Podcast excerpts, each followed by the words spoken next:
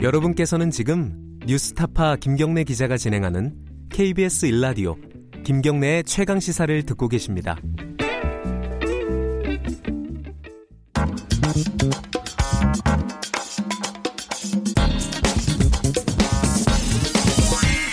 뉴스의 재발견.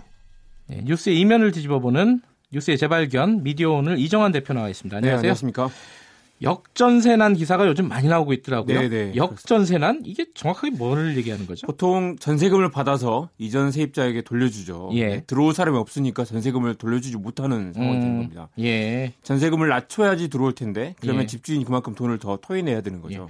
실제로 전세값이 많이 예. 떨어졌나요? 네, 어떤가요? 부동산 정보 서비스에서 낸 통계가 있는데요. 예. 전국적으로 아파트 10곳 가운데 4곳이 전세값이 2년 전보다 더 떨어졌습니다. 음, 지방은 거의 한 절반이 떨어졌고요. 네. 서울은 13.2%가 떨어졌습니다. 전국 예. 평균 38% 정도. 예.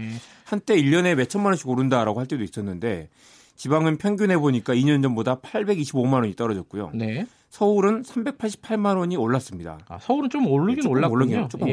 올랐죠. 네. 근데 예. 많이 오르지 않았습니다. 예.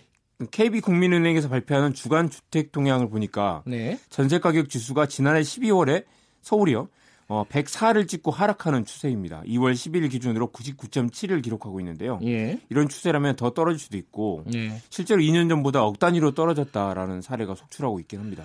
전세값이 떨어지는 이유 뭐라고 분석할 수 있을까요? 일단 수요와 공급이 일치하지 않기 때문인데요. 네. 예. 전세 수급 지수가 서울 강북이 81.4%까지 떨어졌는데요. 음. 이게 100일이 넘으면 전세를 찾는 사람이 더 많다는 아, 거고 예. 안 되면 내놓는 사람이 더 많다는 이야기인데 네. 80%까지 떨어졌다는 건 전세 매물이 수요보다 20% 정도 더 많다는 이야기가 되겠습니다. 네. 예, 계속 이랬던 건 아니고요. 2013년과 15년에는 2015년에는 190을 넘기도 했습니다. 굉장히 그때는 아, 전세 수요가 더 많았던 190이요? 거죠. 네. 그래서 일단 지금은 주택 공급이 계속되고 있고 물론 이거 어제 오늘 일은 아닙니다. 네. 무엇보다도 지난해 9, 9.13 대책 이후에 대출 규제가 강화되면서 부동산 가격이 잡히고 있고 예.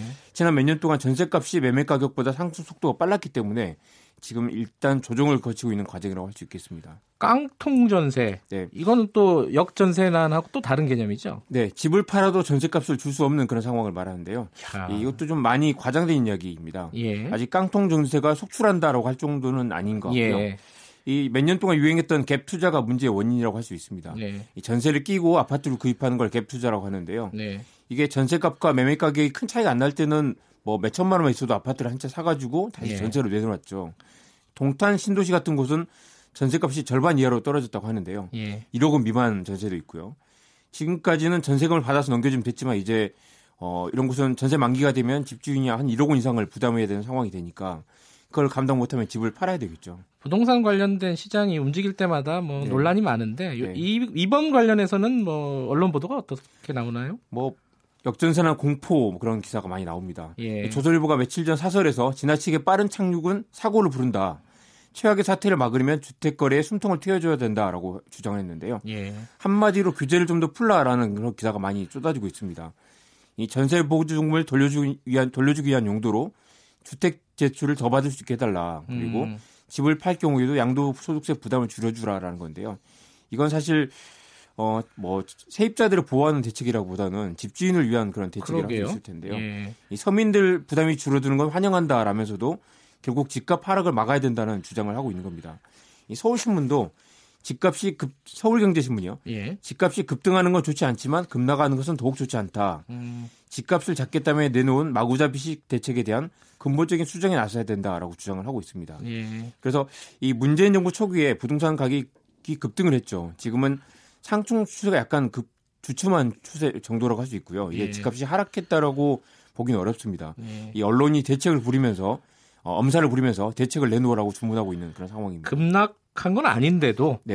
예. 급락할 수도 있으니까 계속 뭔가 대책을 내놔라. 그렇죠. 규제 완화를 해야 된다는 얘기죠. 약간 좀 공포심을 부추기는 기사들 같긴 한데 최종구 금융위원장이 관련된 말을 했어요. 네, 정확한 워딩은 현재로서는 대책을 내놓을 단계가 아니다라는 겁니다. 역전세난이라고 하는 거에 대해서요. 네. 집주인이 해결해야 될 일이라는 거죠. 예. 예. 9.13 대책의 기조 한마디로 가계 대출이 부동산 투기에 활용되지 않게, 않도록 하겠다는 정책 방향을 계속 유지하겠다라고도 했습니다. 지금의 전세가 하락과 집값 하락이 맞는 방향이라는 의미죠. 예. 다주택자들에게 집을 팔라는 메시지를 계속 보내왔는데 그게 지금은 효과가 나타나고 있는 상황이라고 보고 있는 것 같습니다. 언론들이 굉장히 좀 공포심을 부추기는 사실 역전세 난이라는 것 자체 그 단어 자체가 좀 뭐랄까요 그렇습니다. 과장된 말인 것 예. 같아요. 집주 뭐 세입자 입장에서는 당연히 환영할 일이고 예. 집주 입장 입장에서는 당연히 줘야 될 돈을 못 주고 있는 상황인데 예. 그럼 당연히 대출을 받아서라도 줘야 되겠죠. 예. 이 역전세난이 길지는 않을 것이고 다시 전세난으로 돌아설 거라는 분석도 있습니다. 네. 이 갭 투자를 했던 상황- 사람들은 그 곤란한 상황을 겪을 수도 있겠지만 이게 일부 지역이고요. 이분들을 위해서 대출 규제를 하는 것은 대출 규제를 완화하는 것은 집 없는 선민들에게 부담을 떠넘기는 결과가 될 수 있겠죠. 그래서 네. 일단 방향은 맞고 역전세난이 정말 우려된다면 집주인이 아니라 세입자를 보호하는 대책을 먼저 세워야 한다고 봅니다. 예. 이 역전세난 기사가 쏟아지고 있지만 동시에 전세자금 대출도 늘어나고 있다는 그런 기사도 있었는데요. 예. 4대 은행 전세자금 대출 잔액이 54조 원으로 계속 늘어나고 있습니다. 네. 1년 전과 비교하면 16조 원 가까이 늘어났고요. 집값이 떨어질 거라고 예상하니까 매매보다는 전세로 몰리고 있는 것이고 지금은 다만 공급이 좀 더 많은 상황이라고 할 수 있겠습니다. 결국은 이 전세값이 조금 떨어진 게 네. 문제가 가장 큰 문제가 되는 사람들은 갭 투자를 했던 사람들이네요. 그렇죠. 그죠? 근데 그 사람들의 대책까지 정부가 해야 되느냐 네. 아니다라고 이제 최종구 금융위원장은 밝힌 거고요. 그렇습니다. 명시적으로 밝힌 거고. 애초에 단어부터 어, 문제가 있죠. 예. 어, 세입자 입장에서 환영할 만한 일이고요. 어, 세입자 보호에 좀 더 중점을 맞춰야 될 것 같습니다. 그게 참 어렵네요. 자, 오늘 여기까지 듣겠습니다. 고맙습니다. 네. 미디어 오늘 이정환 대표였습니다. KBS 일라디오 김경래 최강시사 2부는 여기까지 하고요. 잠시 후 3부에서는요.